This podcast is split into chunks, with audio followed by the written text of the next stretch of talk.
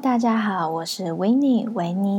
欢迎收听成为你自己，成为你自己。那今天这一集想跟大家聊聊的是关于自卑感这件事情。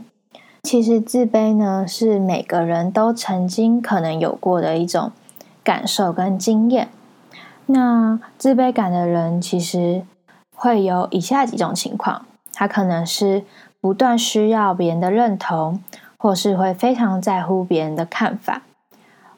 然后也会不敢表达自己的想法跟需求，甚至在关系中牺牲自己，然后满足别人。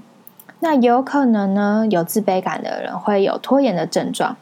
因为呢，他们害怕他自己的事情做得不够好，所以呢，总会把事情拖到后来，就是最后一刻才去做。那有可能有自卑感的人是会与社会脱节的，因为他们担心自己不够好，不被他人喜欢，所以呢会害怕去跟别人相处。那有自卑感的人呢，也有可能他会非常喜欢的去挑别人的错误，因为呢他会想说要先下手为强的方式，然后转移别人的注意力，那别人就不会把注意力放在他自己身上，所以呢就会减少别人发现自己的错误的机会。自卑感是如何产生的呢？其实自卑感不外乎就是经由我们的跟别人的比较产生而来，就我们会跟别人比较说，我是不是比别人不够好，然后做的比别人还要失败，所以呢就是因为这种比较所以产生的。比较容易会有自卑感的人，可能是因为跟他从小的经验有关，可能小时候父母呢就是常常会把你跟别的小孩比较，说你看看隔壁的那个谁谁谁的小孩，什么成绩都比你好，然后你怎么考这么差之类的，可能会因为这种反复的经验，所以呢让我们长大之后会常常习惯拿自己跟别人比较。在经由这个比较之后，大概可以分成两种人，第一种人呢是加倍努力的人，而第二种呢是会逃避现况的人。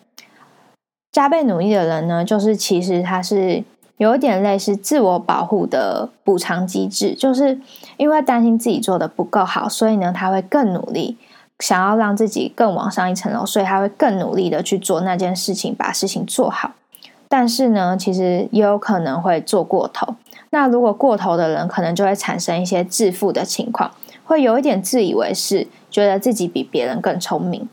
第二种人呢是会逃避现况的人，逃避现况的人会怎么样？其实就跟我们前面刚刚提到，他可能会拖延，然后或是与社会脱节。那我们再来进一步的讨论说关于加倍努力的这一类人，会加倍努力的这一类人其实也算是蛮正常的，因为不知道大家有没有在公民课本看过，可能是国中还高中吧，我有点忘记在哪个阶段的公民课本，它其实有出现一个叫做马斯洛的需求理论，它就是一个三角形，然后它就是有分成很多层。那我们这个三角形的最下层是我们的生理需求，也就是我们的吃跟睡眠啊这种比较属于生理的部分。那最上面的那个三角形的尖端就是我们的自我实现的需求，那自我实现的需求就是像我们刚刚说的加倍努力的人，他会想要做得更好，想要让自己更往上一层楼。自卑感其实还有另外一个层面，就是我们的爱与隶属需求，就是刚刚有说我们有一些有自卑感的人呢，他会不断需要的别人认同，非常在乎别人的看法，那这就跟我们本身的爱与隶属有关，就是他需要一些认同感跟一些归属感。从以上的这些解释中呢，我们可以发现自卑感对我们来说不是只有不好的影响，其实也有好的影响。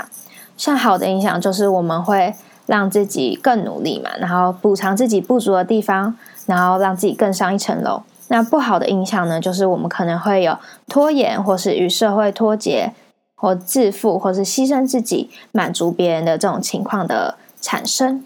那接下来呢，我就会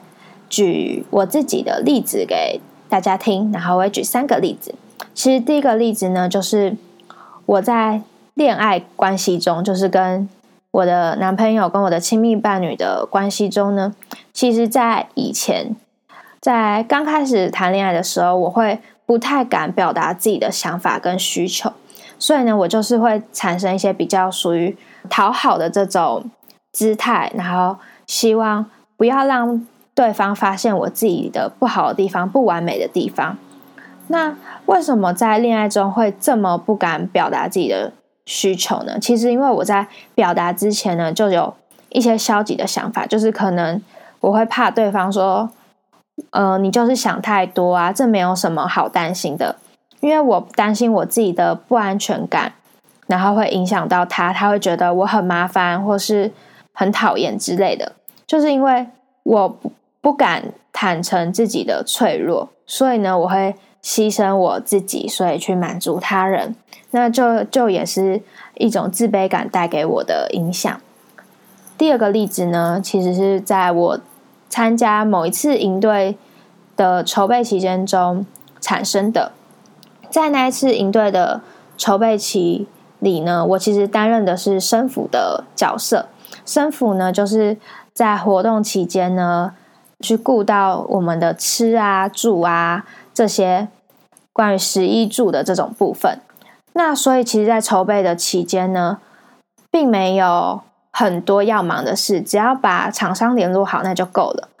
还有其他的很多干部嘛，他们都有自己各自要忙的事情。那当时我因为就是比较闲，所以会感到一些很空虚的感觉，我不知道自己能帮上别人什么忙，会让我觉得说我在这个团队是不是没有价值的，是不是这个团队其实并不需要我，也可以就是过得很好。所以我会产生一种自己像是外人的那种感觉。那这其实也就是自卑带给我的一些感受，因为我担心自己不够好，不被他人需要，所以呢，我就产生了一些恐惧跟焦虑的情况。那这也是我在我的情绪发泄完之后呢，回过头来看，我才发现原来是因为自卑，所以带给我这个比较负面的影响。那第三个例子呢，其实是我最近才发现的，然后这是我在上课的时候听到我们老师就是好像是跟学长姐的谈话过程吧，然后我们老师发现那个学长姐的一个状况，然后他跟我们分享。那就是呢，其实我非常喜欢带营队嘛，是因为我其实蛮喜欢那种人多的气氛，然后大家凝聚在一起的这种团结的感觉。也就是刚前面可能有讲，就是人的基本需求就是需要一种归属感。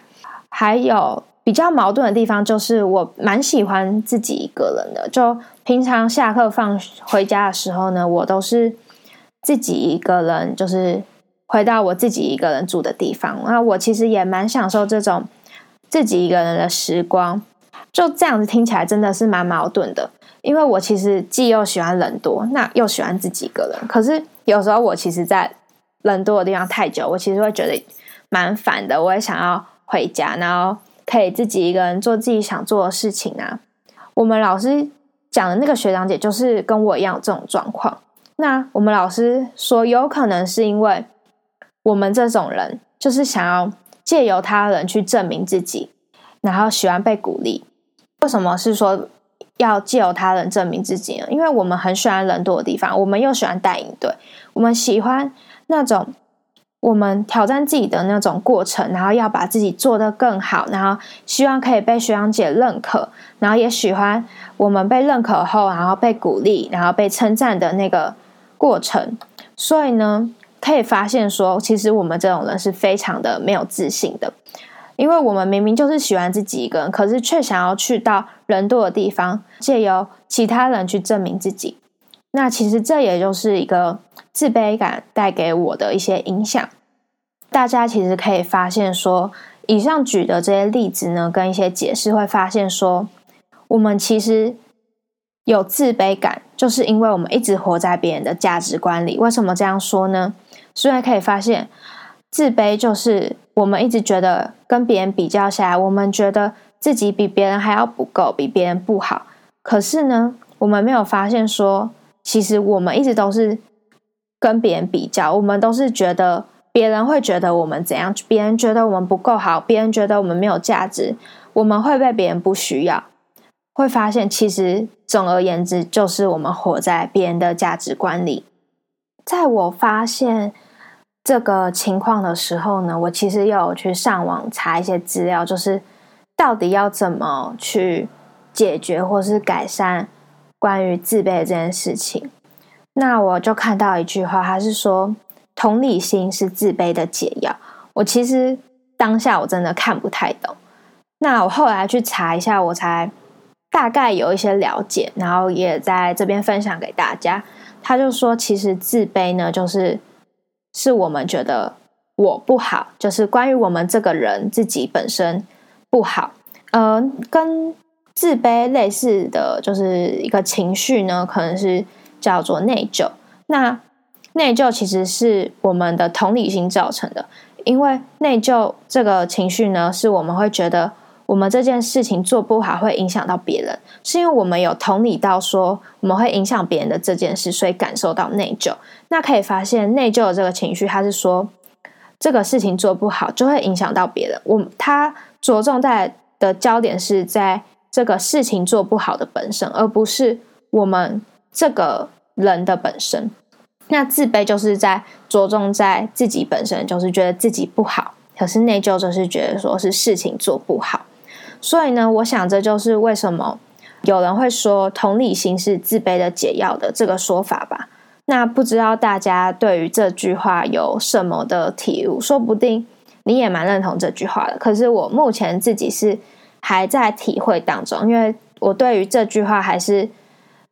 没有太多的感受，但我还是想说可以分享给大家，说不定对你有一些帮助。我在节目的最后，我也想要跟大家分享我自己是怎么处理这个自卑感的。其实第一个步骤就是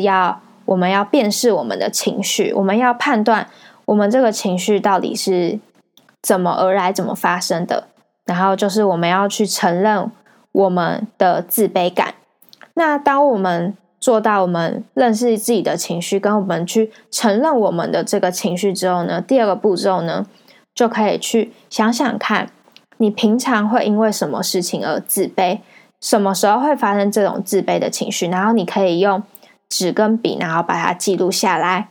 那第三个步骤也是最后一个步骤，你就去想想看你写下的这些事情，你对于这些事情的好的地方跟不好的地方是什么。那你写下这些好的地方，一部分是可以鼓励一下自己，那写下不好的地方的话，另一部分就是说你可以更着重在这件事情跟这件造成这个事情的问题的本身，而不是把焦点着重在你身上，就是你会觉得你自己不好，可是你没有看到这件事的问题。在我们写下这个不好的地方的话，你就可以发现这件事情本身的问题是什么，那你就可以去试着去转换你自己的想法，把你的焦点着重在问题身上，而不是你自己身上。希望经由一段时间的这种练习，你再回头看看，会发现自己对于自卑感应该会有一些改善。这集节目就大概到这边啦，那也谢谢你们的收听，也希望大家呢可以解决自己的自卑，然后跟自卑好好共处，让自卑不再是对你是一个坏的影响，也有好的影响。